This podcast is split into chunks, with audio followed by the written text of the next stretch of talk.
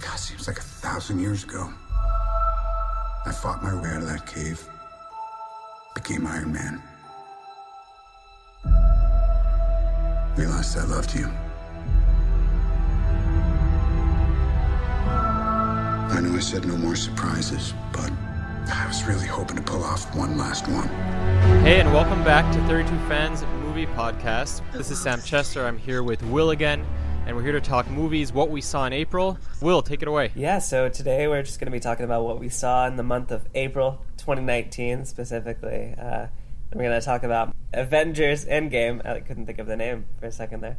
And then we're going to go through uh, our MCU ranking that we made like a compiled together. Yeah, this this is the end of the this is the end of chapter what is it? 1 of the MCU? Yeah. Or the the big it's like first phase. Volume 1, I guess. I don't know how they divide it up.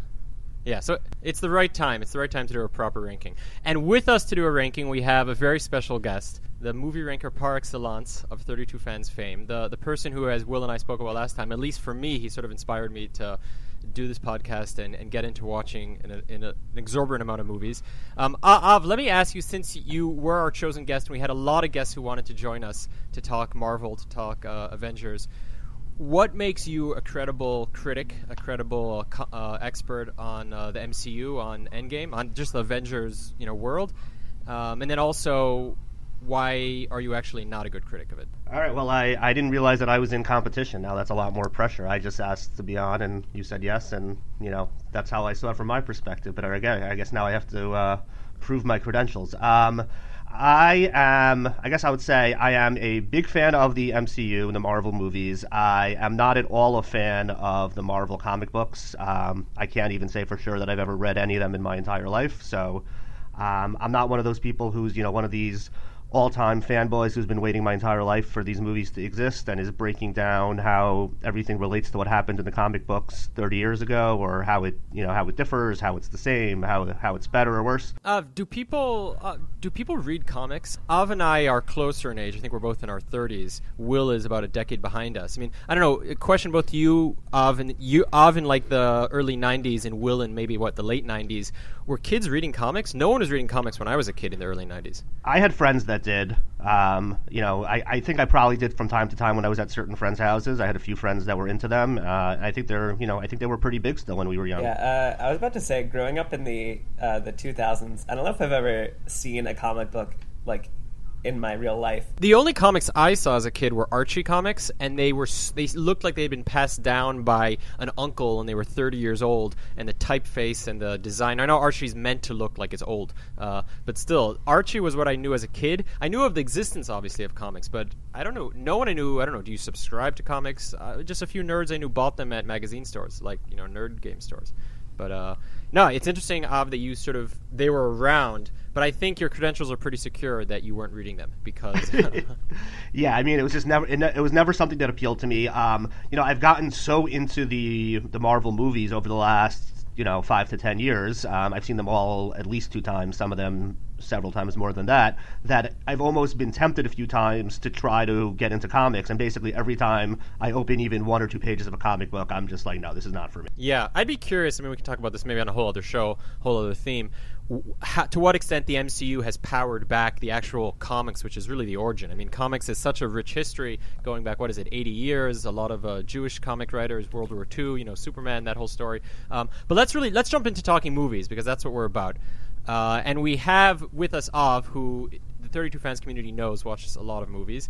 Uh, but I think Will can go toe to toe and and push one down on Av because uh, he's really our consensus uh, movie watcher. So, Will, what, what have you been watching in April? Yeah, so it's been a light month in terms of like actually good movies that have been coming out, like especially in terms of wide releases. Uh, I feel like all the studios were holding back all their all their good material because they knew uh, Endgame was coming. I have seen uh, really just one movie that I would really recommend this month uh, in terms of new releases. Besides, besides Endgame. Endgame. oh, besides, besides Endgame, Endgame. Uh, I would say. Yeah uh, the Mustang uh, was a really big surprise for me. Uh, it's about this prisoner, you know, this guy in federal prison uh, working through this rehabilitation rehabilitation program, uh, training wild mustangs in the prison, um, and he sort of like confronts his violent past um, as he gets to know this horse. Will and I were talking about this before the show. I've heard of Mustang. I've sort of avoided it because it seems so much like two movies from last year Lean on Pete and The Rider. And I loved The Rider. Lean on Pete was a miss to me. And I just feel I don't need another movie about a guy connecting to a horse. Is it too? Is it similar to those movies? Did you see those? I, Av, I recall. I think you saw those. I saw the Rider. I have not seen the Mustang though. So. Yeah, I haven't seen Mustang either. Uh, I, I like the Rider. I thought that was a, a very nice movie. Yeah, it was good. I mean, it's definitely similar to those. Like, I feel like the guy trains a horse and finds himself through the process is becoming just like a genre in the past couple of years. Yeah, yeah. I wonder, is it going to move on from horses and you're going to see it uh, on other animals as well? I mean, it didn't work last month with Dumbo for you, though. I guess a slightly different animal, slightly different animal. I don't know if that was going for the same uh, effect. Well, Will, anything? Maybe one movie that people might have in mind and they should miss, they should skip out on that you saw. I did see High Life, which has been getting like a lot of a lot of hype lately. Uh, mm. A lot of people that I've seen have really enjoyed it, but I wouldn't even say necessarily to skip it. Um, I did not enjoy it. It's like a very technically well made movie about this uh, Robert Pattinson and his baby daughter um, on this like space mission. So I think the way I, I, also saw High Life, and I've you know chime in uh, thoughts on it as well quickly. I think the best way to describe High Life, first off, I would tell people don't go near this movie with a ten foot pole. I think it's a complete waste of time.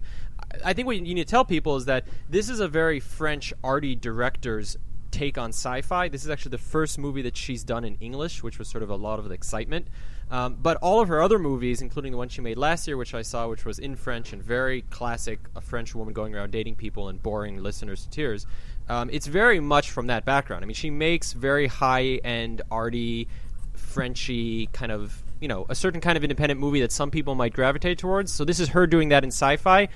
I would say complete miss. I don't like it at all. I don't know. Uh, you did you see a High Life? Um, I did not. Um, I, I knew you were gonna you might be talking about it, so I, I sat down to start watching it last night around ten o'clock, and after about ten minutes, I said, you know, I'm not in the mood for this movie right now. I'm gonna watch it another time, and I I, I instead watched uh, Isn't It Romantic, the Rebel Wilson rom com, because that seemed more more the tone that I was going for oh, at the moment. Fun. What I also like about your decision is that the movie that the director of High Life made last year would be probably the exact opposite of the, the rom com you saw. So it was a great sort of criticism of that director that you rejected her latest movie for something she probably wouldn't. Yeah, ob- obviously that's exactly what I was thinking of at the time. Yeah, you were doing it on several levels uh, for the sake of this podcast. Um, Will, unless you have any others, I'll, I'll jump in. I would just say I saw about eight movies this month, and with one exception, all of them were defined by one trait. They were all over three hours long, and I actually had two other movies I wanted to see, also which are three hours long, which I didn't get to. One of them is Knocking on Concrete. That's a movie from January with Mel Gibson.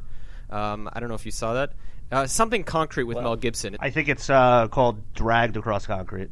Thank you, thank you. Oh, yeah. yeah, yeah, So I missed that, but I saw four or five three-hour movies. A few of them were in foreign languages. Uh, the one that I'll call attention to, because most of them I didn't like, the one I'll really call attention to, obviously we're going to talk about one three hour movie soon, which is why I thought long movies was the theme of April. But there's a foreign movie called An Elephant Standing Still. It's in Chinese. It's not going to show on any, I think, uh, local Cinemax, except in New York, obviously, where you can probably find everything. But I, I imagine it's hard to find in Virginia. Um, it's a super obscure movie. If you Google it, you'll see that every critic is calling it like a once in generation movie. It is not three hours long, it is four and a half hours long. It's slow, and the other two things I'll say about it is it's incredibly bleak. Incredibly bleak. So don't go in looking for sort of a raw, raw three hours Avengers. It's not going to lift you up. That said, it is well made. I didn't love it, but I respect how well made it was.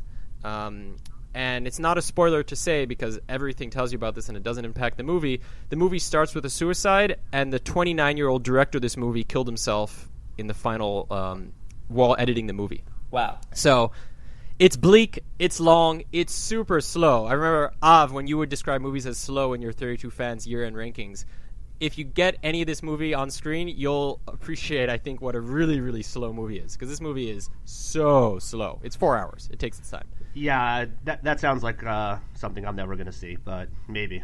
Yeah, I-, I was lulled by the critic reviews, which were just going off on how amazing it was. It's it's very hard. I couldn't find a review online that didn't love it. But again, these are all artsy fartsy uh, critics who subjected themselves to a four and a half hour movie. So I would not describe myself as that, but I did as well. Yeah, it might be uh, it might be like Stockholm syndrome at that point. Like you just subjected yourself to this long experience, and you feel like you have to claim that you got a lot out of it. I will say, like, you know, if you could have broken it down into a shorter TV episodes or something, it, it's really well made, but it's incredibly slow and it's bleak. Um, the popular movie I saw this month that I would tell people to avoid is J.T. Leroy. It's starring a few A-list actresses. It's based on a real story, and it's an amazing story that the movie does not. They waste amazing actors. They waste a true life, incredible story. Uh, and you know, I would avoid it. I imagine you saw it, Will, right? Uh, I've never heard of this movie. I'm looking it up now. J.T. Leroy. Yeah, it is Kristen Oh. Stewart. Uh, Yeah, Kristen Stewart. Courtney I Love. forget the name of the other. Uh, another. it- It's based on a story that, oh, maybe you recall. I won't go into too much if people are going to see it. But essentially, there was an author who passed off her sister-in-law as the androgynous um, author of her works. So she was an anonymous author pretending that uh, some 25-year-old uh, dude was writing her novels, and she was a 45-year-old writer. And she then, at some point, decided to pass off to uh, New York and French critics that her 19-year-old sister-in-law was actually the author of her novels. Uh, and it's a true story. It happened in the late 90s or the 2000s. It was a major kind of uh, in a certain world, it was a big deal at the time. I had never heard of the true life story. It doesn't matter if you know that going in because it's revealed very early on. Um, the movie's a miss for me, but I thought it was sort of popular entertainment. So Yeah, looking up, it seems like a lot of people didn't like it. So I'll probably uh, avoid that one. Thanks for the heads up. yeah, I, I'm surprised you managed to miss movies. I figured if you're seeing three a week, you kind of hit everything. Yeah, I don't know. I, I see more of like the like the normie movies, like uh, Breakthrough and Little. Yeah, they're not Uh. they're not good. Okay, well, let, let's jump to Endgame because Avengers Endgame was not only the movie of the month, even if you don't like Marvel, it's not only the movie of the year so far. You know, you guys may say, and I'll, and I'll turn it over to you more. It may, you know, arguably it could be I don't know the movie of the decade, the movie of the last 15 years of Marvel and now Disney. You know, changing the world of movies. Um, it's huge. So let's really get into Endgames. I di- we didn't say this on top, Will, but this is a completely spoiler embracing podcast for Oh, you know our listeners to know. So we're gonna talk the movie, and if you don't want to know it, if you were planning on seeing it later, then you know turn us off now, or just turn us off just as we're about to say something. Not much more you can say, but yeah, Av, like you know, feel free to spoil away. Um, maybe I'll start it off because, as listeners may know, I'm not a superhero person. I'm not a Marvel person. Av, who didn't appreciate this, was chosen among six different guests, all of whom described themselves as huge Marvel fans, and they all wanted to join us for this podcast. We felt we owed it to Av, though. Um, so, Av, I- you've already said you are. Will, I recall you told us last episode you were. So, I'll ask you guys this to test your expertise as a non fan. Who in this movie in Endgame is arguably the biggest actor, the biggest A list actor in the movie, and yet we never see him in the entire movie? Av, you want to go first? Do you know who that is? Uh, Chris Pratt. Do you mean literal? Do you mean literally never? No, we never see him in the movie. Chris Pratt is wrong, so we'll jump the the queue. Aw, man. but uh, uh, I don't know what you owe us, Will, but uh, you've shamed the podcast. Av, do you know who it is? I think he's the biggest A-list actor Who's in- nowadays. I don't understand what you mean by in the movie, but not in the movie. He he's not seen on screen in Avengers Endgame. But he's in the movie. Yeah, not Oh, seen I- on I- screen. are you saying Bradley Cooper? Yeah, exactly. Bradley Cooper. I, I forgot Bradley Cooper voices that raccoon superhero. Oh, but yeah, Bradley Cooper is pretty A list, right? Especially after the the music video he made last year. Um, no, I mean, I think he's a big deal, and it kind of it's a reminder, and this is something maybe we'll talk about, of how much talent is in the Marvel universe, and how much talent was in this one movie. Um, even a guy who you don't even see on screen, and therefore I think he has not been tabbed as part of. He's not a superhero to people, right? Like you don't think of Bradley Cooper as being in the in the MCU. Yeah, and I, I, I would say there are even a few scenes in the movie. Maybe we'll discuss them more specifically late, later. But where basically the almost the point of the scene is: look at all of this. Look at all of these people that we have put together over the last ten years, all in the same thing, and it's just a list of Oscar winners and box office stars, and it's just totally astonishing the, the level of talent involved in this. Yeah, I agree. That, that's one of the things I really like, and we'll get into that. L- s- last question I have before we jump right into the movie. Uh, I'll start with Will this time because we're supposed to go with Av last time. But Will, you gotta you gotta defend yourself and respect yourself on this question. I know. It's it's not it's not as hard. Which would you say of the following Chris's has the most credible film future after the you know post MCU, post Endgame, post Endgame? Chris Evans, who plays Captain America, Chris Pratt, who plays I don't know his name, but the the, the, the space pirate, Star Lord and yeah. Chris or or Chris Hemsworth, who plays uh, Thor. So I would say Chris Evans. I feel like he's had a really good history with like uh, being ex- experimental, uh, trying out indie movies. Um, he was really good in um, uh, that train movie. What was it? Um, Snowpiercer. Yeah. Snowpiercer's an independent. No, I mean it's not like it's not like an indie movie, but you know it's not like the traditional big blockbuster.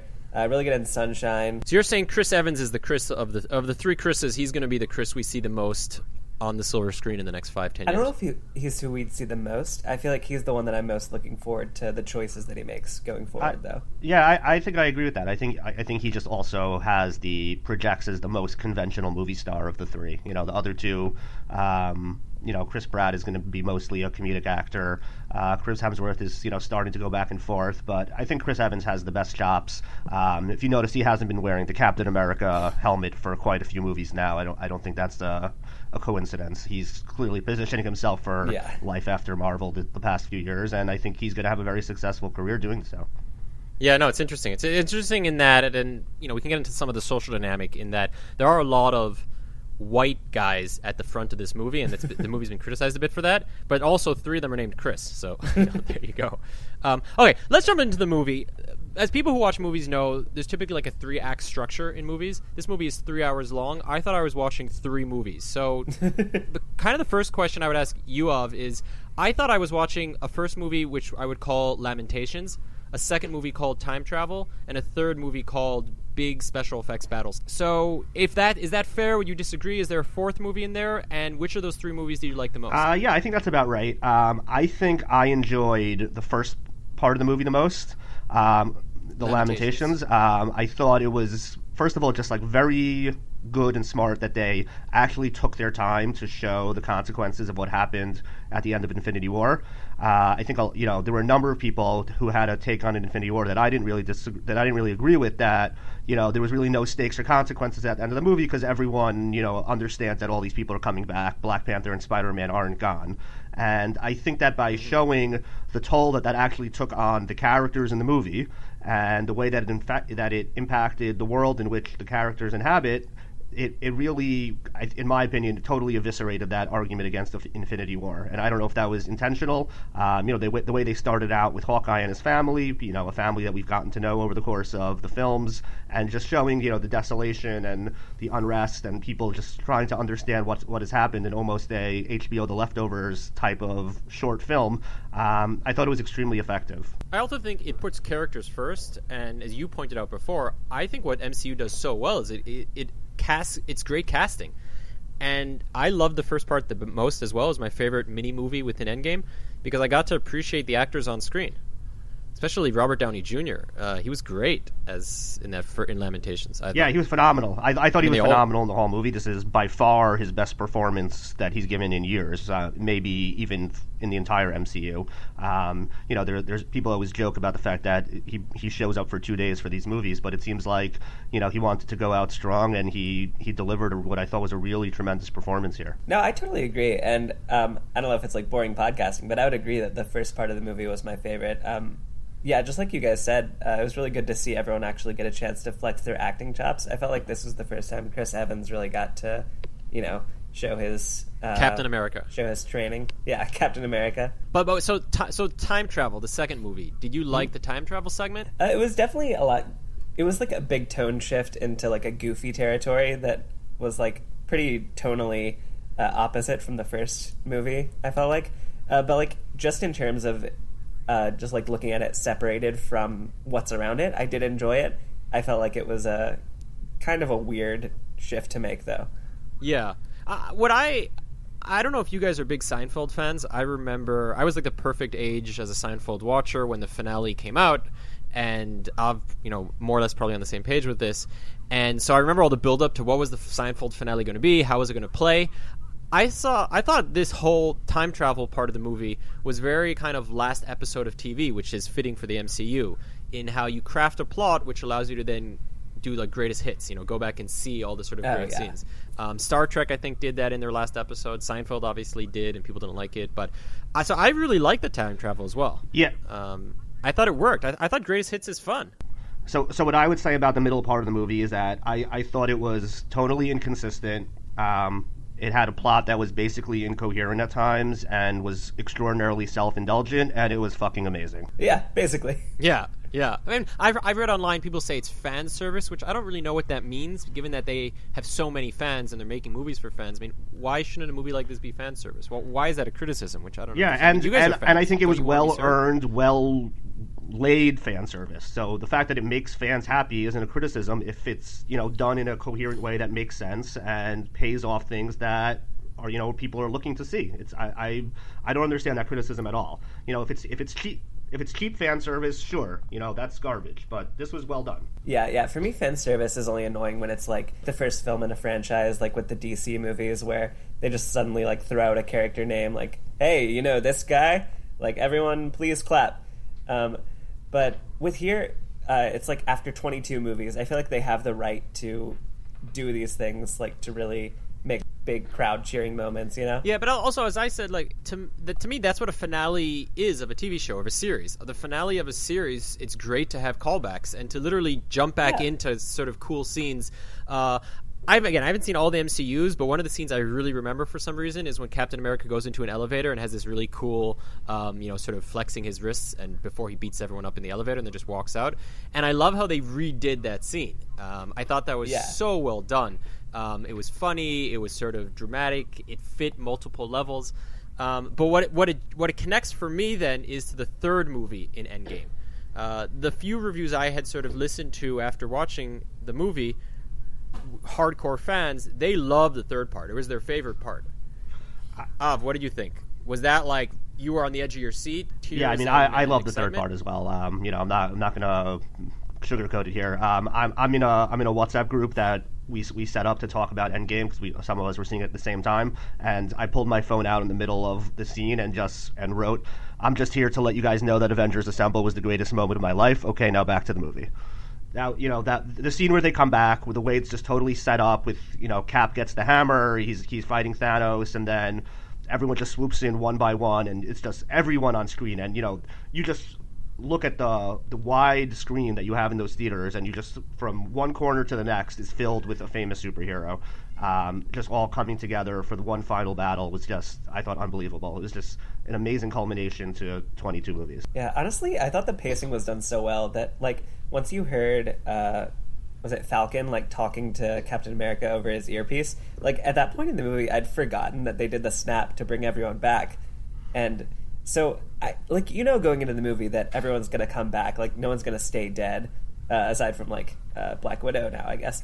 Uh, but I I still felt like it was very satisfying how they really like made made the characters work for it. It didn't feel like it just came back easy. And seeing everyone like step out of the portals was such a satisfying moment. So hardcore nerds, uh, and maybe we'll get to it. They like freeze frame that scene because apparently, and I didn't notice this, and I wasn't looking for it. Apparently, they have so many characters step out, so many characters. Maybe we'll get when we get talk about MCU. Maybe we'll go back and even talk about this final battle scene because you'll appreciate all the different characters popping out.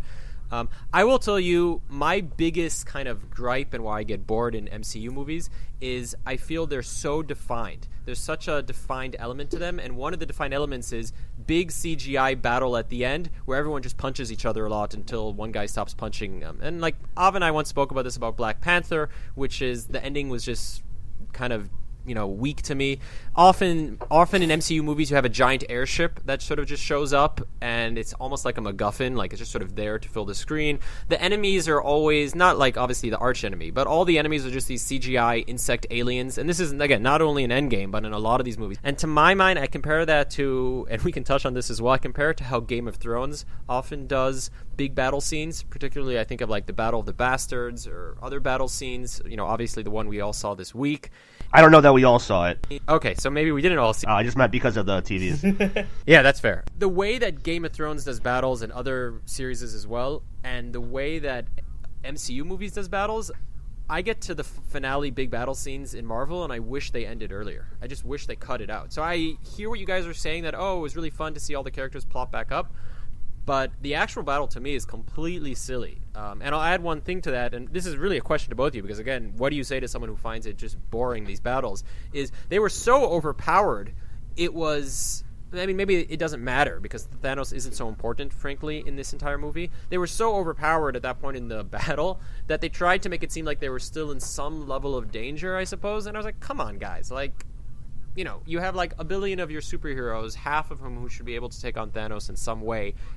There's no more tension. That was me. That, that was a non MCU gripe. So that was a non MCU fan. His gripe throughout the whole series bottled up in this. Yeah, ba- I mean, I would battle I would agree that in general, you know, the battle scenes are not my favorite parts of the movies because they're just kind of generic and you, you basically know what's going to happen at the end of the battle scene. Um, you know, I, I think they're good for a few minutes when they stretch into being 30, 40 minutes as they do in some of the movies. Uh, I think even some in the DC movies, like they get some of them get really long. Um, that just doesn't do it for me. Um, you know, it's it's not a Game of Thrones podcast, but you know, everyone was so excited about this, you know, 60 plus minute battle that we were going to have this week and the week before, I was kind of getting a little nervous, you know, saying, you know, I don't know that a 60 minutes of battle is going to be that interesting. Eventually, battles get pretty boring. Um, you know, I guess people disagree about whether or not that came to fruition, but you know, overall, with your point, I kind of agree. Um, which I think you know makes some of this some of the sequences throughout the MCU that kind of diverge from that just you know big battle at the end a little bit more special. Maybe we'll talk about some of those later when we go through the series. But to this movie, to its credit, only had one of these, which you know some of them have two or three or even more of those. So I think the fact that you know there's a three-hour movie that was mostly story and only one really big battle, I think is part of what made this movie so much fun. I agree with you, but again, the way the movie sort of funnels toward the big battle as if that's going to be the most exciting part of the movie. And while you guys are saying it's exciting because you get to see all these faces pop up, I just sort of felt like, oh man, like do we really have to go here? Like, do we have to have a giant airship? Like, does that have to be punch, punch, wham, wham? Like the way this movie ends? And I suppose it doesn't really end in that way, but there does seem there's way too much of that for and I'm, I'm sort of curious how many listeners who don't like MCU but who still watch it sporadically, like myself, if this is the same kind of element that bores them. You know, all the superheroes can't be hurt. It doesn't matter if a massive building collapses on top of them from like a bombardment. They're all just sort of will walk out unhurt and just start punching people. It definitely didn't help that we'd already seen all these characters fight Thanos like back in Infinity War, and this was basically just like a worse combination of those fights that were in Infinity War. Yeah, yeah. Though you know, callbacks to me work callbacks to me work. Uh, okay, look. Otherwise, the last kind of question I had on Endgame was to ask Av first. Uh, who are the three most compelling heroes in Avengers Endgame? Not the whole MCU, not the whole shebang. In this movie, who are the three guys that you were like, I'm watching these three guys in the movie? By guys, I mean women as well. Even though um, maybe well, I would say definitely the two that really got the send off. Uh, Captain America Steve Rogers and Tony Stark Iron Man. Uh, I think they were the heart and the glue that held this franchise together over the last 10 years, and this was a, a fitting end to their stories. Um, as far as a third person, um, I thought the what what they've continued to do with the Thor character with Chris Hemsworth is is nothing short of a miracle. Oh. Uh, if you if you go back and watch those early Thor movies, um, you yeah. know I thought the first one was like okay, the second one is pretty bad, but the way they just totally reinvent that character from this dour, gloomy guy who talks in like Shakespearean whatever he's doing to probably the funniest part of the of the movies at this point is just it's miraculous. So they're so channeling the dude that they even have Tony Stark self-reference that and be like, "What are you, the Big Lebowski?" But he is the Big Lebowski. I mean, they took one of the most treasured characters in film history, the big Le- dude from the Big Lebowski, and they made him Thor, or they made Thor him. I yeah, thought that was amazing. amazing. I mean, I love that. To me, Thor yeah. was the Thor was the, the character who drove this movie for me, even though he wasn't the emotional heart. Yeah, and I think uh, I feel like Chris Hemsworth, like back when he was first cast as Thor, you know, he was just cast as like oh, this big hunky guy. But somewhere along the, the line, when they've been filming all these movies, they realize Chris Hemsworth is actually like a really funny uh, comedic actor. Yeah. Will, who would you, if you had to make a fourth, who would be your number four? To add on to what I've said, honestly, I was really surprised by uh, Nebula in this movie. I thought Karen Gillan had a lot of really emotional uh, stuff to do, and especially considering Nebula was like a character I didn't really care about going into this movie. Um, I, I was surprised by how much I was like wanting them to go back to showing her more. so, so one of the one of the things that pops up if you read about the movie is that the whole in Infinity Wars, uh, what's his name, the Wizard. You guys will have to correct me. Doctor Strange. Uh, Yeah. Doctor so Strange. the guy who looks like Tony Stark but isn't. Um, Doctor Strange says there's only one in 140 million eventualities where we succeed, and therefore I'm gonna do what I can to make that happen. And and the joke is that the kind of key moment that allows the whole time travel to happen, which allows them to get the Infinity Stones, which allows them, you know, to win the day, is all because a little mouse walks over a button and brings back sort of the time travel option. Uh, and I'm not the first one to point this out, but it's sort of amazing that the symbol of Disney, which now owns what is it, a quarter of Hollywood, uh, the symbol of Disney, a little mouse, is sort of what saved the day in Avengers Endgame. You, you guys, did you guys catch that? Did you hear about that? Do you think that was intentional? That's the first I'm hearing of it, but I like it. Yeah, same. Yeah, so I read an interview where the directors say more or less they did that very self-referentially. They're like, yeah, you know, we owe it to our, the Disney president or you know, p- power, the the powers that be that pay for this whole thing. So we wanted to give a little uh, Disney shout out there.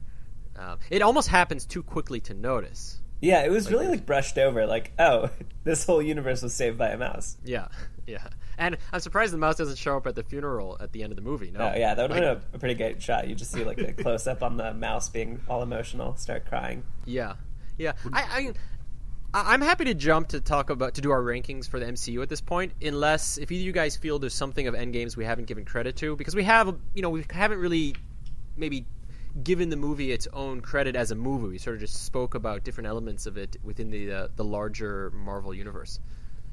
You know, just looking at this as a movie, not looking at it as a Marvel movie or whatnot, you would say this goes toe to toe, like this will stand the test of time.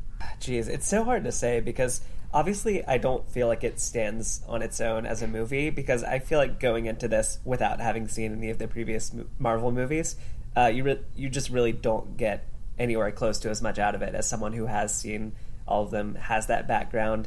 Uh, but I mean, like as far as technical things go, uh, you know, it's very well directed, very well acted. Um, I think all the dialogue is really well written. Um, so in that department, I, I think it does stand up to a lot of other really great classic movies. Av, is this your is this on your top five, top three right now for the year, or is it your number one for the year? This is my number one movie of the year so far. Um, Oh, wow. I, I, I, I can't predict that, that it'll stay my number one movie of the year. You know, obviously it depends on what happens to the rest of the year, but I expect that it'll end the year very close to the top of my list. This was, you know, it's it's how you you know analyze a movie is you know, there's different ways. This is the most fun I've had watching a movie in a movie theater in as long as I can remember. Um, you know, it was a three-hour movie that just flew by. I was had a smile on my face, or was like basically sobbing at every point of this movie. I just totally loved it. Obviously, as we've all said, this is not anything close to a standalone movie. If you haven't seen at least a bunch of these movies, you're going to be totally lost. You're not going to get any of the jokes. You're not going to get any of the references. You probably won't even understand the plot. So, you know, I guess that's a legitimate criticism of the movie that it doesn't work standalone to an extent. But you know, at this point, who's going to see End- Avengers Endgame who hasn't seen any of the other Marvel movies? So I don't. Uh, it's kind of a, a, a theoretical criti- criticism in my mind. Uh, Yeah. Look, the fact that it's your number one, and I got, I have the sense sort of from Will, it's probably right up there as well. It's not my top five, uh, but again, you know, I'm not the audience. I didn't go see it in theaters, and I'm not the audience that they were looking for. So, you know, I think it stands on its own merits as far as you guys are saying. Let, let- you want to jump to MCU because I feel that's when Yeah. there's so much really to get into. Yeah, let's do it. sure. Okay. Can, can I ask? Uh, I'll I'll ask Av as, as our special guest, as our Marvel expert. So putting him on the spot. Do you know what the very first? And don't Google this or anything, obviously. What was the very first Marvel feature film? Um, I'm gonna guess it's it's uh, what's it called? The, it's the one that they reference in uh, Guardians in the post-credit scene. With, Yeah, that's what I was gonna say. Um, Howard the Duck. You can just describe it. Yes. Was that you, Will? Yeah. Yeah. So apparently he even shows up in the finale battle. Howard the oh Duck. really? Oh, really? I missed that. Yeah. Yeah. It was a movie made in 1986, basically by George Lucas, who actually quit Lucasfilms in order to make this and then other movies. Uh, he didn't direct it, but he was the power behind it. Uh, and it was, for years, rated one of the worst movies ever made. Um, but in some way, you know, in 1986, it sort of started off the whole Marvel universe. So, not the MCU, but the MU. Yeah, I watched it a couple weeks ago actually for the first time, and it's uh, very bad. It lives up to the to the hype. Oh yeah, Yeah. Okay. So, so Will, maybe can you explain this? And you know, if you need an assist from Av, by all means. There's been over 50 movies. I looked this up. There's been 52 movies based on Marvel characters, starting with Howard the Duck. Some people include a movie in the 30s made about Captain America, but you know, ignore that. What does it mean when we say there are 22 MCU movies? Like I, my favorite character. Um, so I'll nerd out for a moment. Mm-hmm. I should have maybe said this in the beginning. I never read comics really, but I used to collect and buy uh, cards, like Marvel cards, hero cards, and I had like, I had like 600 of them. And I don't know why I collected them. They just were sort of cool and, you know, they were like baseball cards for nerds, I guess. Um, so I had a lot of those as a kid. And my favorite card was always Ghost Rider. And so when the Ghost Rider movies came out, as horrible as they were, I really enjoyed them because I was like, man, Ghost Rider, he's so awesome. He's by far the best hero. But Ghost Rider's not in the MCU. So what does it mean when we say there's like 50 Marvel movies and there's 22 MCU? Yeah, so it's really just like the Marvel Cinematic Universe is this uh, like sort of shared timeline of movies made by Marvel Studios, uh, and like all the other ones, like Ghost Rider, Fantastic Four, like any of the X Men movies, those are like Marvel characters, but they aren't created by Marvel Studios. Okay, but then again, you know, there's multiple Hulk movies out there. As I said, you know, there's, I get the Captain Captain America, I guess, was made in the 30s, so it doesn't count. But okay, so you're saying MCU is a pretty defined. It's part Yeah. of a story, and it's all been made in a defined period of time by one studio. Yeah, exactly. Yeah, the, and these 22, um, the one that the, the word you were looking for earlier, they've since this movie have started calling this the Infinity Saga. These 22 movies, uh, which is now completed, and starting with Spider-Man: Far From Home, which is coming out later this summer, will be you know the next phase of the MCU. yeah, yeah.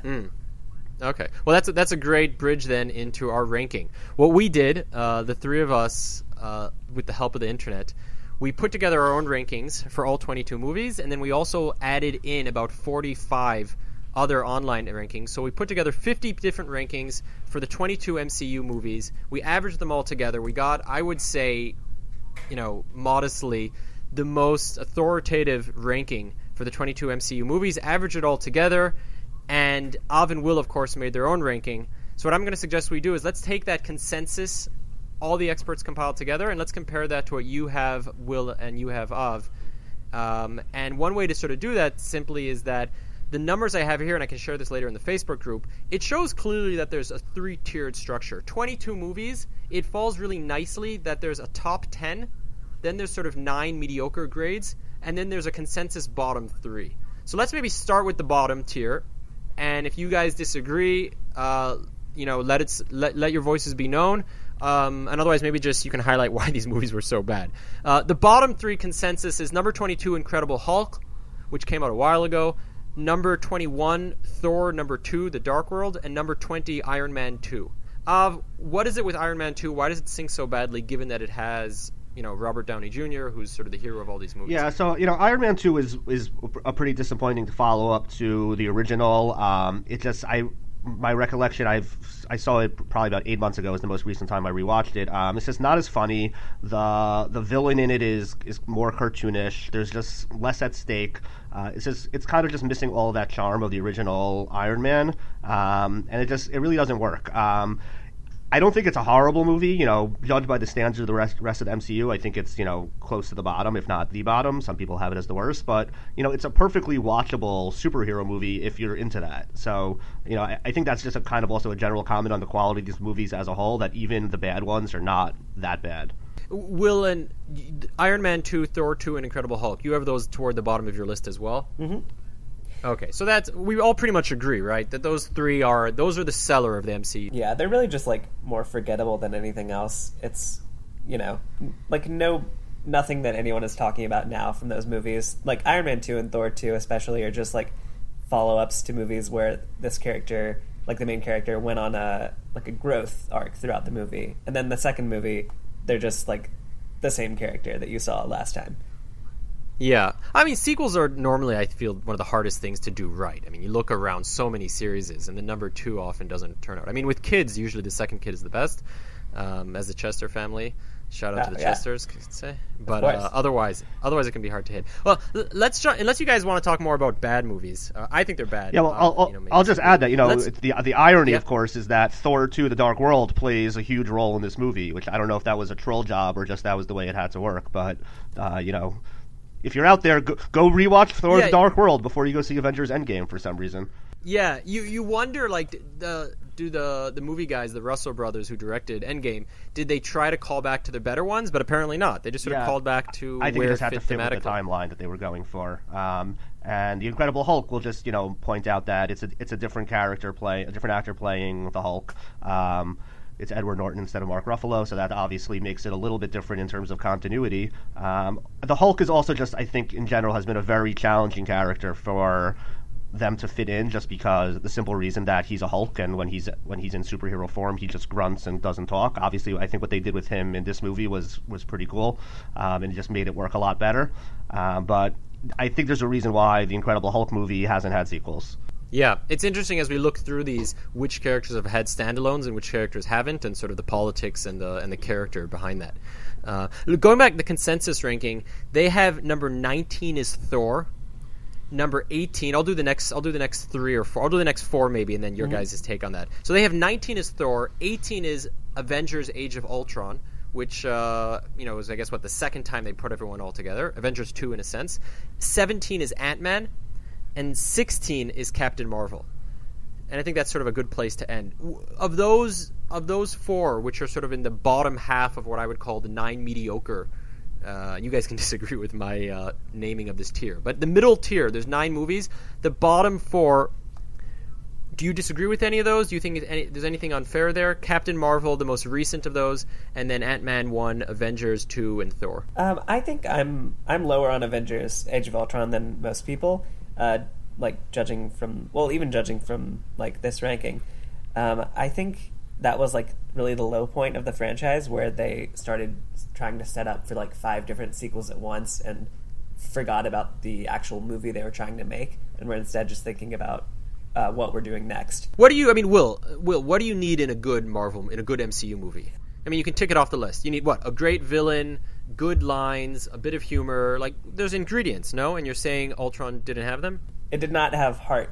That is the most important thing. And, and I think the villain, you know, we Marvel gets criticized for having these like faceless villains who you know just don't really have an, an interesting plot other than just wanting to destroy the whole world, and that's like Age of Ultron is that to the tenth degree. It's like literally AI that wants to destroy all of existence.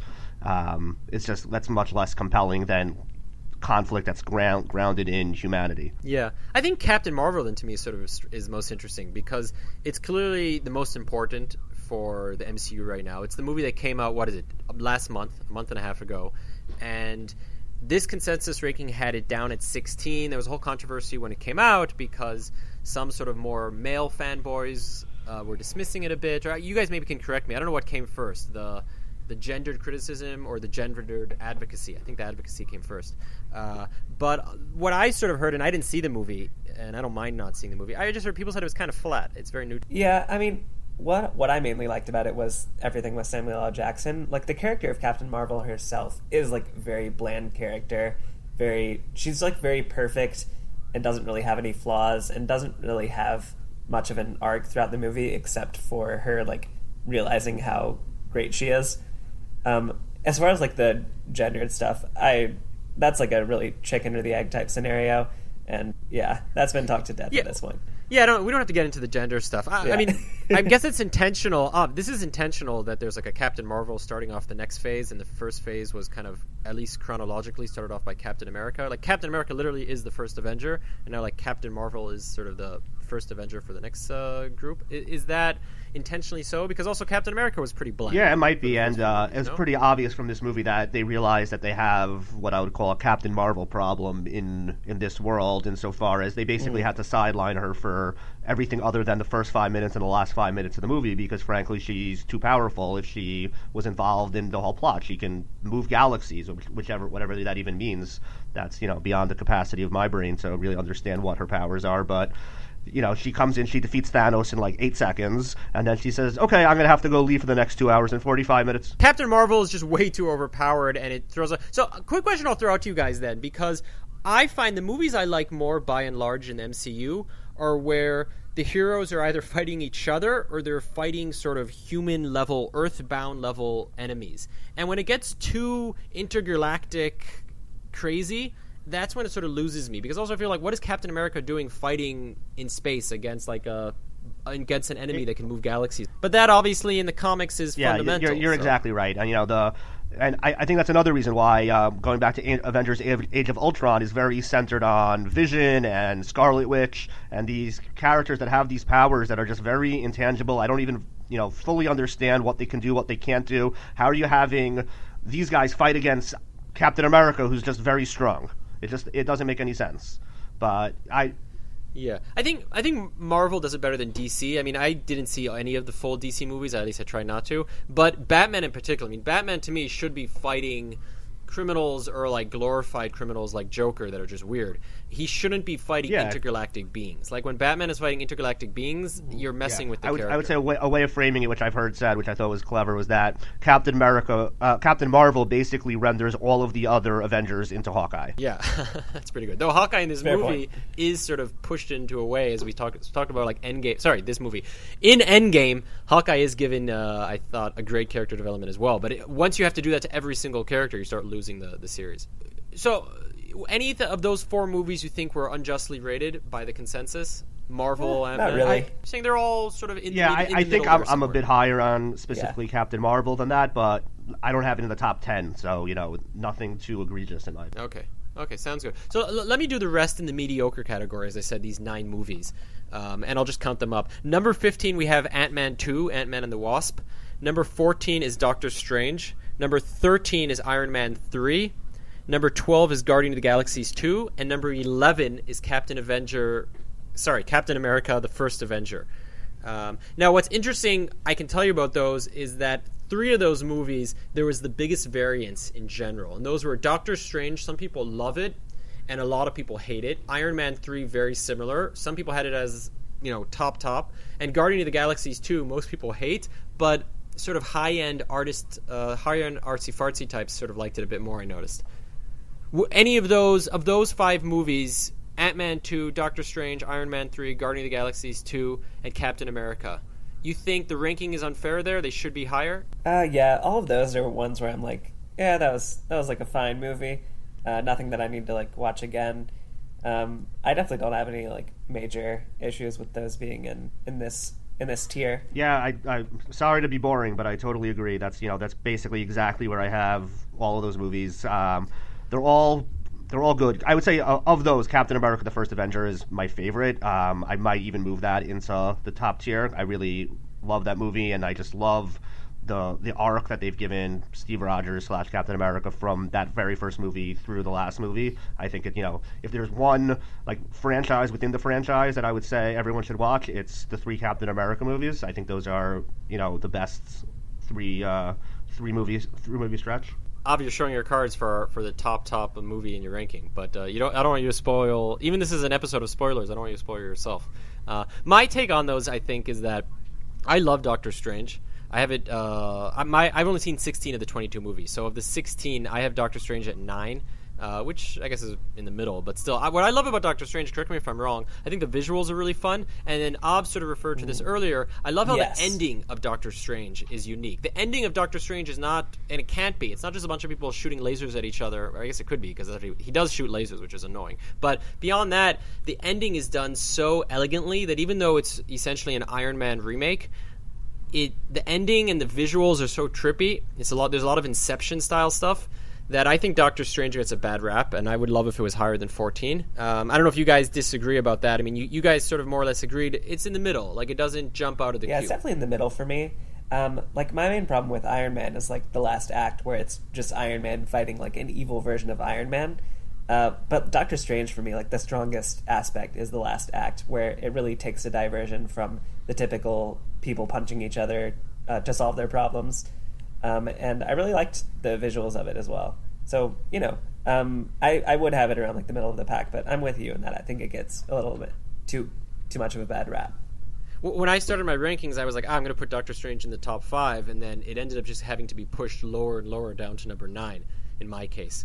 Uh, so, which is you know as good as entry as any as to what is the top ten because I was really struck by the way all the rankings average together. There's a very clear top ten, um, and you guys, your rankings do not agree on this completely.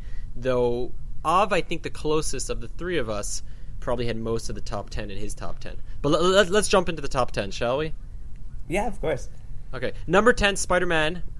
Spider Man Homecoming. Number nine, Avengers Infinity War. And number eight, Captain America Civil Yeah, all really great movies. So you're. Any disagreements? I mean, uh, they're putting Avengers Infinity War all the way down. Yeah, down. I would have it. nine. I would have it much higher than That- that, personally. Yeah, same. I um, I don't. Yeah. I don't, Okay, well, uh, Will, you can't you can't agree with me if you disagree. well, I mean, I'm I agree that they should be in the top ten.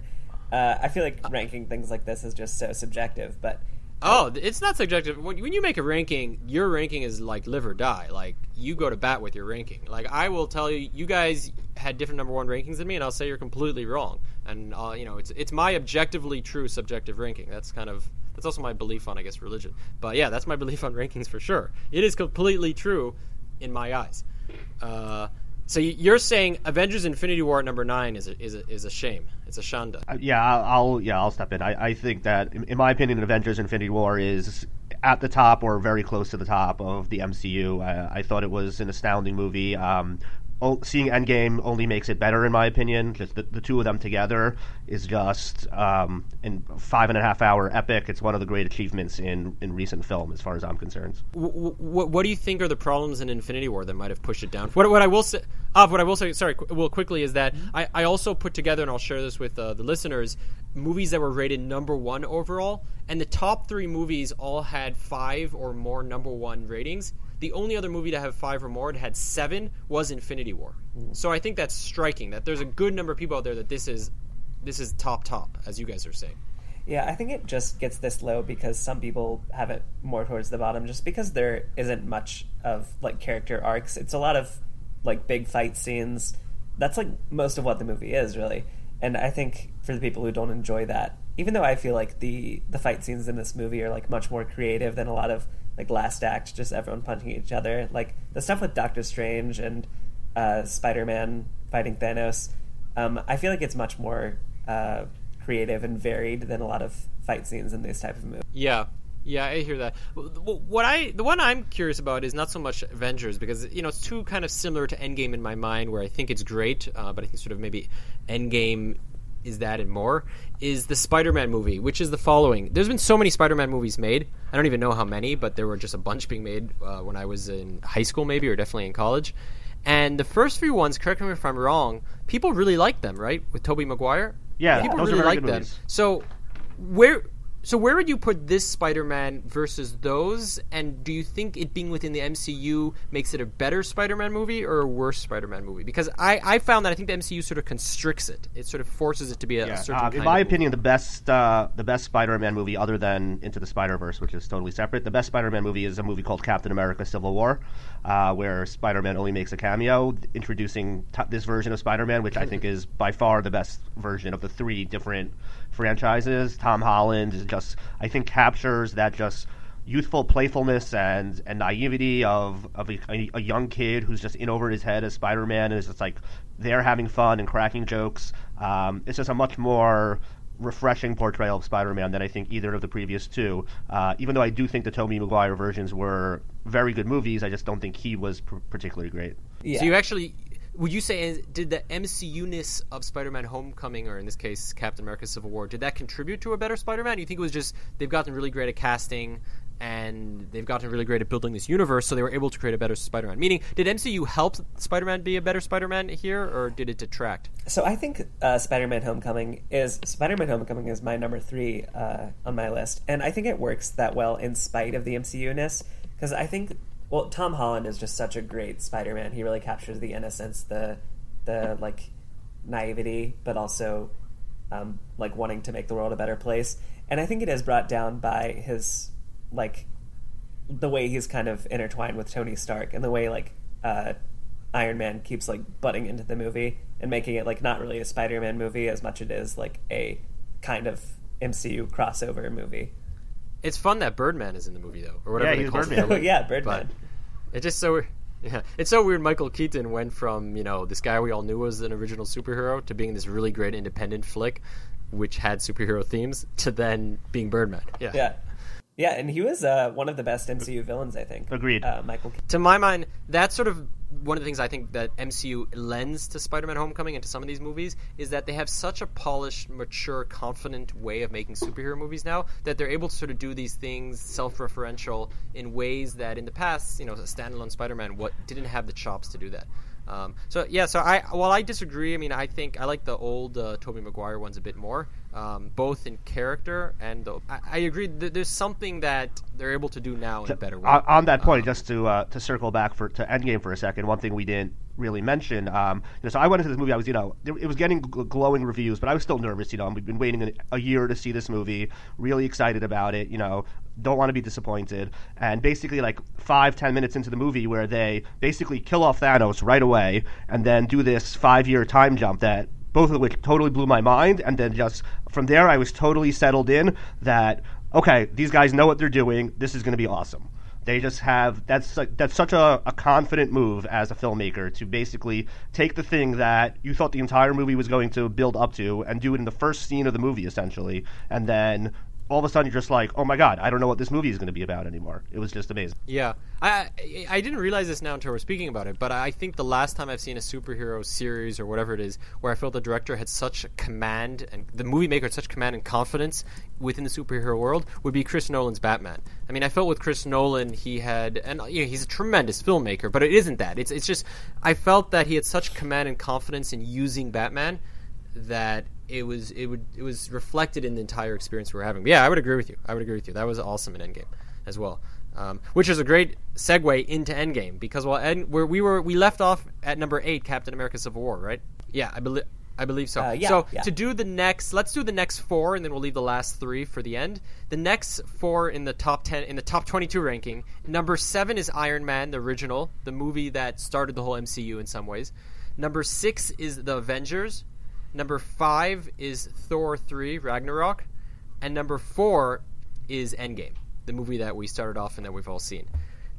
Comments on these four. Fair ranking, you would put Iron Man down at number seven. You think Avengers should be in the middle there. All of these four films got three or two number one overall rankings. Endgame only got two, but some people hadn't included it. Some A number of the rankers only did 21 because they haven't seen Endgame, maybe.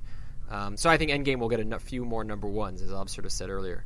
Any of these movies are just don't deserve to be in top ten. Yeah, so the, the one that I would, you know, and I think I'm just like out of the consensus on this is the original Avengers. Just, um, I, I don't think it's that great. Um, I actually I saw it for the first time when it came out, and I hated it, but I hadn't seen all the movies up until then, so I think I was just a little confused about all the characters and what was going on. I ended up rewatching it, and then obviously I enjoyed it a little bit more, but I still don't really understand what people love about it so much. Um, it just I think it's just a little immature compared to the later movies. Um, it's it's too much of like getting the gang together for my taste. I think that you know I've heard many people who gush about it are just like the real comic book fanboys who just were totally in awe of the fact that this movie even existed. That you know they've just been waiting their whole life to see these characters on screen together, and I think that might explain for a lot of people why it was just such an incredible experience for them. But you know, otherwise, I don't really have a good explanation. It's a, it's a movie that I've never adored the way so many people do. Um, it bothers me in a, in a way that it doesn't because there's there are lots of people I know who have this as their number one movie of the entire MCU, and I have it pretty close to the bottom. Yeah, I, it was toward the bottom of my 16 as well. I, I, I would tend to agree with you. I think what Av, you said this earlier that one of the high points of Endgame for you is when all the characters appear together in that big battle, and I think that on a smaller level, but for the first time, is what Avengers captures for people. Um, what I'm struck by is I thought Thor number three, Thor Ragnarok. To me, that's a movie that I would recommend. I mean, we can talk about this at the end. Like, what are your, you know, the, the one or two movies you'd recommend to first timers or to people who don't like Marvel movies? I would recommend Thor 3 Ragnarok to someone who does not like superhero movies and say, start with this. This should be your sort of first dip into the MCU to sort of convince you how great these movies can be. Yeah, I absolutely agree. Uh, I think Thor Thor Ragnarok is the closest any uh, MCU movie comes to just being like a straight up comedy, and I think having Taika Waititi as the director and that really helped it out. And it's really not even connected that much to the rest of the movies, which again I think helps it to like any outsiders. No, but I think it is. I think it is because you know you have Thor just bumbling on his way, and then he runs into the Hulk, and like he runs into another significant character within the Avengers, and immediately makes it feel like, oh, this is a MCU movie. I had it number two overall, and I, you know, I think it being only number five is insulting. It's just such a fun movie, and the scenes that were like Ragnarocky in Endgames, I really liked, even though I guess it's just one of them. Um, but you know, neither you guys had it in your top three. Yeah, I mean, I had it number four. It's very close to top three. Yeah, I mean, I, I have it a little bit lower than that, um, but it's it's honestly it's not a knock on the movie. I, I really enjoyed Thor three. I, I think it's a really good movie. I think it's hilarious, as we said earlier. The way they reinvented the Thor character is amazing. Um, I think I just happen to love some of these other movies a little bit more. Yeah. So, uh, well, we can you can wait to answer the question if it'll spoil some of your top picks. But has the movie that you would recommend to a first time MCU watcher has it not been mentioned yet? Um, It doesn't have to be the best movie. It doesn't have to be the number one. But it can just be it's the movie that you think will sort of be a light touch, a nice entry, hook them. yeah, I I, would I would say it's still to be mentioned. Okay, so so let, us go there. We left off with Endgame. Endgame was number four, and now we have the top three. The top three were tight, as I said. Aven- um, what was it? Avengers: Infinity War got seven number ones. All top three got a lot of number ones. The number three movie got nine number ones. The number two movie got five number ones, and the number one movie got eleven. So the number one movie, I think, stands on its own credentials. Um, let's do the number two first. I feel that's what they always do on TV shows, right? Do they? Uh, right. They, they always do when there's three when there's three people left. They always first say like on Survivor and stuff or, or whatever it is. They always first say the number two, and then it's sort of who's going home with the gold, who's going home with number one, and who's just sort of third place and no one cares about. Um, but yeah, but the number two of the top three is Guardians of the Galaxy. To me, that was my number one. I think that's completely not an MCU movie. I don't think it's a superhero movie, which is why I love it so much. To me, it's the most fun of all 22. I wouldn't recommend someone see it because if you want to see, if you, I mean, I wouldn't recommend someone who wants to get to know MCU watch Guardians because to me, Guardians is just a really, really fun sci-fi movie. Disagree, you guys? You think Yeah. it's it, it, it's MCU-y enough? I agree. I think it's a really fun movie. It's really hilarious. Uh, the only thing keeping it down for me is uh, everything with like Ronan the Accuser and all the like blue and purple people.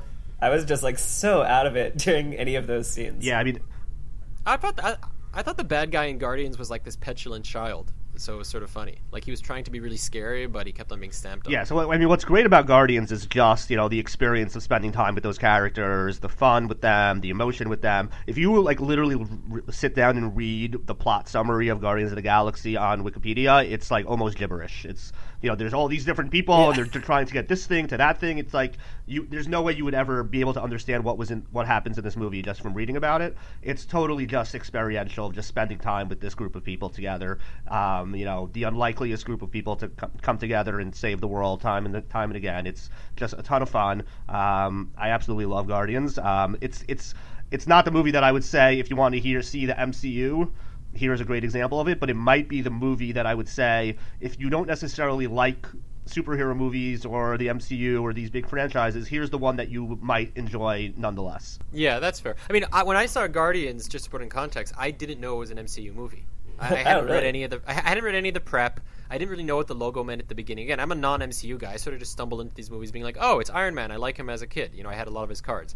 Um, so when I saw Guardians, I just thought it was. I think I was on an airplane. You know, there you go. I don't really see movies in As theaters. usual. And yeah, and it, it was just like, wow, this is really fun, and I loved it. I loved it, and to this day, like, it's the most fun I had watching an MCU movie.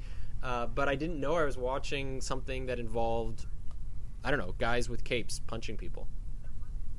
Is there punching in Guardians of the Galaxy? Uh, there's, a, there's there's some punching. Yeah, there's a guy who only punches. Yeah, I think Gamora like punches some people No, for sure. no, but there's a big strong guy with his Drax. like, who's made Drax the. Destroyer. Yeah, oh yeah, I think Drax Yeah. only punches people, but you know, yeah, he's allowed to. He doesn't have much else to do. Yeah. Yeah. Okay. Well, you guys both know what the one and the three are, um, and you know any real MCU listener, uh, even non-MCU listeners, can probably guess one of the two finalists because it's a movie that has become a you know cultural milestone, Oscars, top box. It's number one ever for uh, for box office. So one of the two finalists is Black Panther, and the other finalist, I think, non MCU Marvel fans would not be able to guess. Is that fair? Would you agree, of that someone who doesn't really closely follow would not think that one of the two finalists for the number one spot would be uh, would be the movie that Absolutely. I mean, I, I, think it's a movie that doesn't get enough fanfare. It's kind of was just like lost in the middle of it. Um,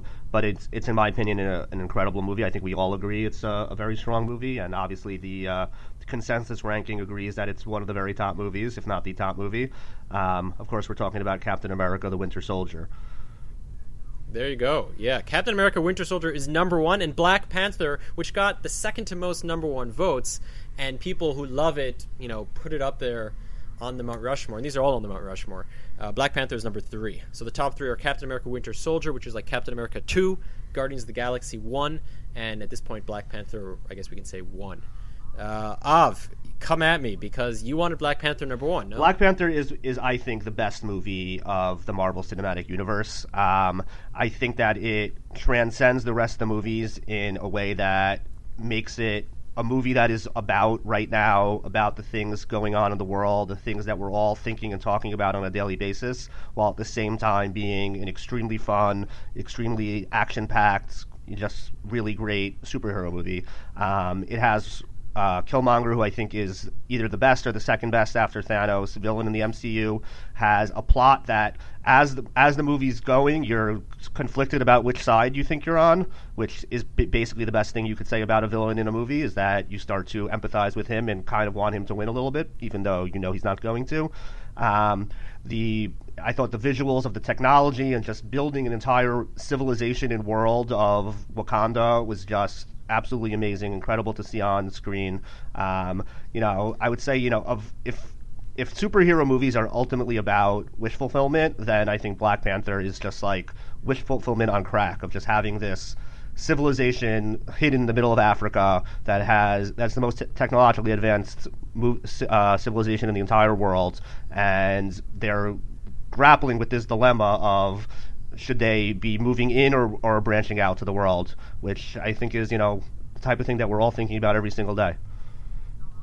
So I'll I have a question for Will about Black Panther, but before I go there, to, I've grown to like Black Panther more, particularly in doing this ranking. I, as a non-Marvel guy, sort of was sunk into the universe and I put together all 50 rankings and I kind of got a better sense of how things fit together. So I put Black Panther all the way up to number 10, which I thought it would be lower. And you know, I think once you're in the top 10, your your sort of gold status as far as Marvel movies go.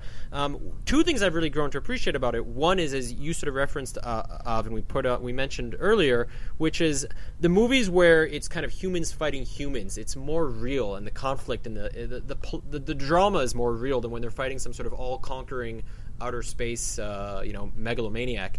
And not only is Killmonger a good portrayed really well and he has a good backstory, but I think the fact that it's like sort of a human fighting human, I think those are the movies that that that speak uh, that speak better and that work better on screen.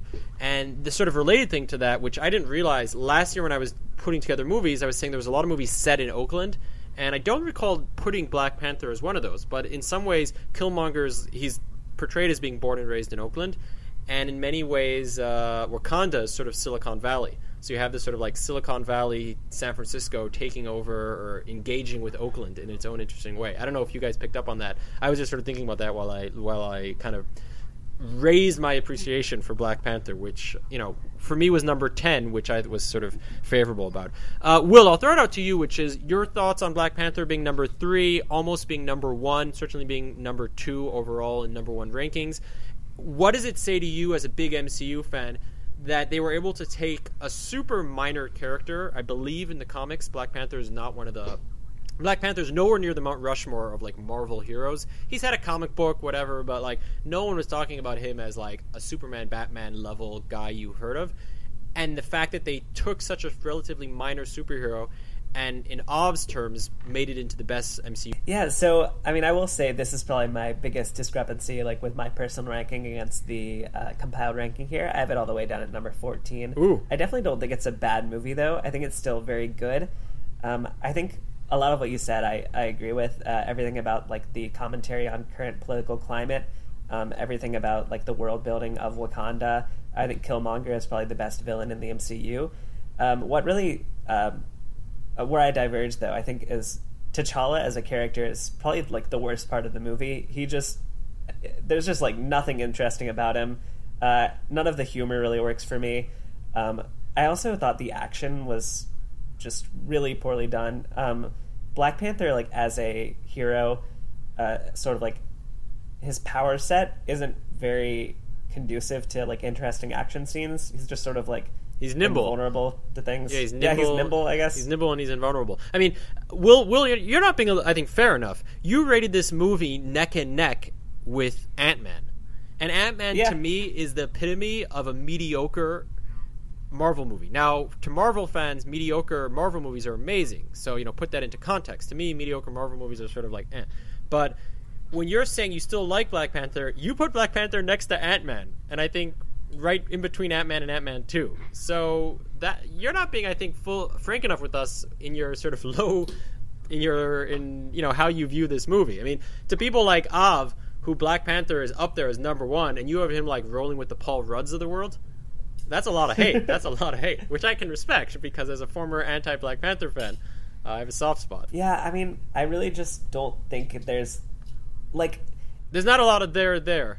I yeah, there's not a lot of there there. I enjoy like the conversation around Black Panther uh, and like it, like what it's done for like uh, you know like setting this great example for like black filmmaking and everything. But I think the movie itself just isn't that interesting, and it's very long and drawn out. Um, it's a lot of like waiting for things to happen, and it don't. And there's like the whole third act fight sequence of like Black Panther fighting just a evil version of Black Panther, basically. Yeah, though to be fair, a lot of the origin movies like Iron Man and whatnot, that's kind of what happens I feel in origin movies. Even in Endgame, you know, they got a nice little Captain America versus Captain America. Um, Yeah. so I think I think there's something said. I, I think Black Panther is going to age a lot better than a lot of these movies. I think Guardians of the Galaxy will age really well.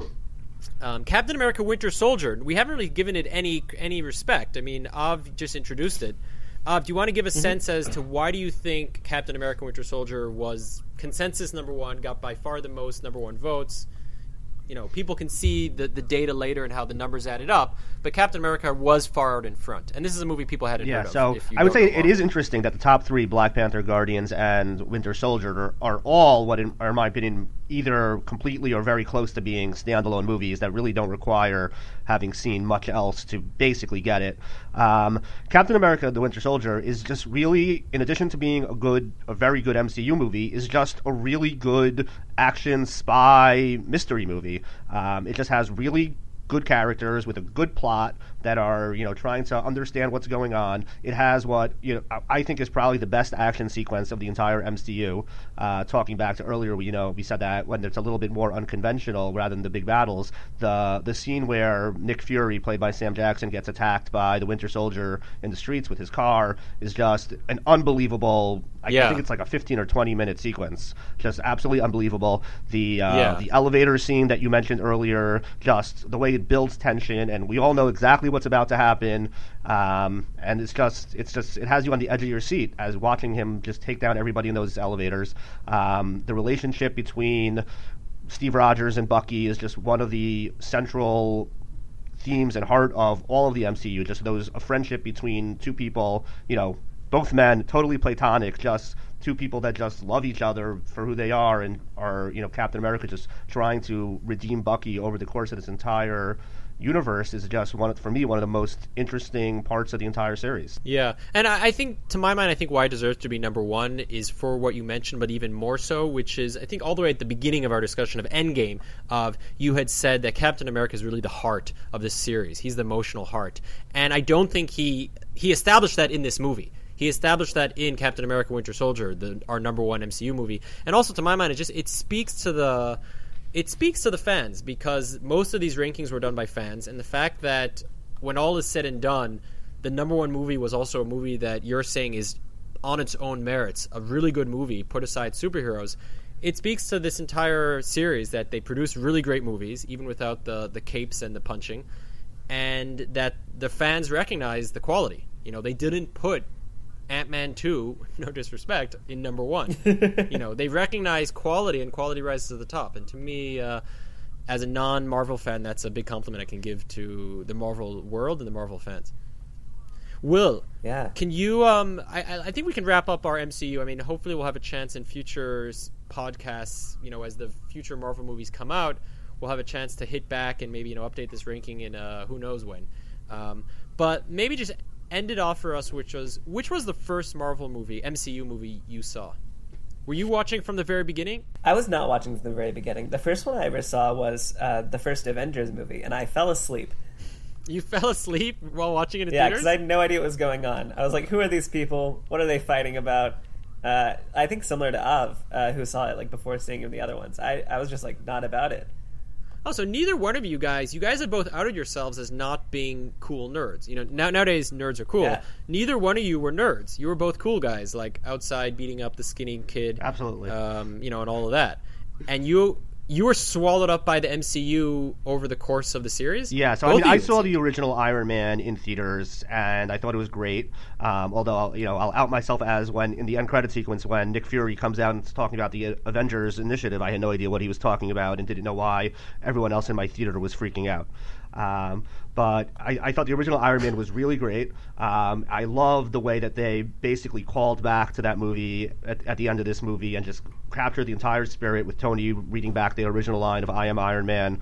Basically, the which I think is also the move of the MCU that kind of is part of what made it so great is that they basically got rid of the whole secret identities element of superheroes for the most part, which I just always find to just be not interesting. I think the fact that they're just like everyone knows who the Avengers are and they just do their thing, and that leads to interesting conflict with the rest of humanity, I think just has made it a much better film series. Um, and just you know the way it's, it came full circle on that, I thought was a really nice touch. Um, so then, so yes, I mean, I, I ended up taking a little bit of Yeah. a break after that, but I think by by uh, you know Captain America and the Avengers movies, I was I was back in. Yeah. So let, let's let's close off this episode. Let's jump to our classics corner. I'll kind of give a last bit of a taste right before we get there by saying uh, what I like about what I've said is that when you think of the DC universe, which is the big competition, the DC universe, it's all about Batman being like, "Can you guess my secret identity?" So I think the contrast there is nice. Av, do we have you on the line? It's you're the guest. It's your it's your time. Classic corner. What have you seen in the last thirty plus days, not from 2019, and why why do you like it? Um, so I saw last week. I saw a movie called Moon from 2009 that I had not seen before, starring Sam Rockwell. Um, Oh. I thought it was pretty good. Um, I would even say it was, you know, I, I enjoyed it a lot. I wouldn't necessarily recommend it to everybody because it's a little slow paced and kind of just a little cerebral and might not be everyone's taste. But I really enjoyed it. Um, it's very obviously, you know, trying to riff off 2001: A Space Odyssey with the people trapped in space and the talking computer, um, who incidentally is voiced by Kevin Spacey. So now I think this might become a recurring theme of this uh, segment of your of your podcast where Yeah. you, we talk about old Ke- old Kevin Spacey Spacey movies. Yeah. Um, But it's you know it's Sam Rockwell is is really great in it. I'm a fan of him in general. It's a really simple plot. Um, I don't want to spoil anything about it, but you know it, it kind of just explores very fundamental questions of humanity and what it what it means to be a person, um, and you know different parts of your personality and how they interact with each other. Um, I would definitely recommend it. I thought it was very good. It's I think it's pretty short. I think it was like an hour 45. So you know, pop it on one night. It's on Netflix. It was good. So if you're listening to this episode from the beginning to the end, do not necessarily see High Life and go to Moon instead and see a, a much better sci-fi, thoughtful movie. Uh, Will, how about you? How about you? Yeah, so uh, a couple weeks ago I saw Catch Me If You Can for the first time. Oh, Uh, Will, you're killing us here. Yeah, I know. I'm just seeing like The all these- Departed and Catch Me If You Can. yeah, well, I mean, at least I'm like finally seeing these classic movies that I never, Yeah. I never checked out. Will maybe But, yeah, maybe I instead mean- of seeing 200 movies from 2019, see like 160 movies from 2019 and fill in a bunch of old stuff. Yeah, that seems like a better idea rather than watching like uh, the Curse of La Llorona. Yeah, the, the, no one's gonna the bottom 50 anymore. movies of the year you could cut out. Yeah, Yeah, because Will, also you're a college student. I recall on college campus they often have they have theaters that will show. I'm an accountant. I'm not in college anymore. Oh, I thought I thought you're sorry. when, when you said when you said you're in your 20s, I assume everyone in their 20s is on a campus somewhere. I guess like, that's uh, fair. go- going to frat parties on the weekends. Okay, we're gonna have to we'll have to do a proper introduction on one on a future episode. Yeah, we so, will. did, so did you like it? You're you're all Leo. Oh yeah, yeah, I loved it. Um, I think it. Uh, I don't know if it's like been talked about enough. Like how much the the poster is like one of the lamest movie posters I've ever seen. Uh, I don't know if you guys have it pulled up. Oh yeah, looks like a rom com. Looks Yeah, like it a does rom-com. look like a rom com. Yeah, it's very. I don't know when the movie came out, but was it late 90s? I or think it was like 2001 or so. Yeah, yeah, Yeah. 2002. Sort of a 90s uh, movie movie design, like the, for the cover, the image. So it doesn't surprise me. But uh, I mean, uh, w- will I take it you liked it, and you're gonna you're gonna dip again into that era? Oh yeah, yeah, I liked it. I didn't mean to catch out uh, catch like two Leonardo DiCaprio movies uh, back to back, but it's just how it worked out. Yeah. So I'm gonna give you guys a real, real classic that I would be surprised if anyone listening to this uh, to 32 Fans movies has ever heard. It's called Cannibal Holocaust. Oh yeah, in- You've seen that, Will? yeah, I've seen it. Oh, bam, man. This is a co host for the ages, people. Do not doubt Will. Cannibal Holocaust, 1980. I won't say anything else. I'll just leave it at that. The director was sued for killing his crew. yes, And uh, because it was thought that he had killed his crew. Um, that should be enough for you to want to check it out. I don't love it. It is a movie about cannibalism. There is. Um, I in, live in Israel where today is actually a Holocaust Day, or today was Holocaust Day. Um, the movie is not about the Holocaust, but it is very violent. And if any of that sounds up your alley and you like uh, Italian music, uh, Will, you would agree people should check it out? uh, uh, it's definitely a historical artifact. I'm I'm reading. I've never heard. I've never heard of this movie. I'm reading the plot description right now, and it sounds bonkers. It is. It- it's wild. It is. Pre- it is pretty bonkers. I think half the cast were just like porn industry like rejects or whatever part-time actors. Um, but there's enough elements of sort of a good movie in there, and then a lot of bonkersness. Uh, but yeah, Cannibal Holocaust. Check it out if you want to go deep into the brain of Will and Sam for a future episode. Uh, Av, thank you so so much for joining us. We talked a lot of Marvel, a lot of Avengers, but as you and Will both pointed out, the fans will be waiting for the next. Uh, what is it? The Infinity War Chapter Two. Um, well, the, ne- the next, mo- oh yeah, I don't know what they're going to call the next, you know, group, but the next movie to come out is going to be Spider-Man, and you know they've already announced the series of a bunch of new characters that they're going to integrate in. and It'll be exciting to uh, to see how that plays out. I think uh, Pepper Potts was talking to all of us at the end of the funeral when she said to the sc- the camera, "We'll be fine." I think uh, Marvel feels very comfortable that they know what they're doing going forward. Um, I'm actually going to see Avengers Endgame again tonight for the third time, and I'm very excited to do so. wow. Okay, so you'll have to leave some comments in the Facebook group if any of your views that you shared today changed upon. All a right, I look viewing. forward to sharing those. Yeah. What if it turns out Av just like hates the movie after seeing it a third time? That would be an interesting uh, twist. I, you know, I, I would be interested to see that happen. So we should definitely do an episode in the future sometime where we discuss movies that get better or movies that get worse on multiple viewings. Um, or even just the concept of seeing movies multiple times and how, how that lends lens or. Okay, well, guys, it was good. Um, we will be back to you in a month. May is loaded with movies. And some of my movies I've been most looking forward to this year are coming out in the next two three weeks. We're already in May. Oh. Uh, the Cannes the Cannes movie festival starts in two weeks, so the movies that will be coming out next year, we already know about in two weeks' time. Uh, yeah, so it's going to be a great month for movies, but not so much Marvel, if I'm correct. Nope. All right, guys. Thanks so much for having me. This was a lot of fun. Yeah. Thanks Yeah. for coming on. Okay, we'll, we'll talk to you again. Sounds Al. good. All the best.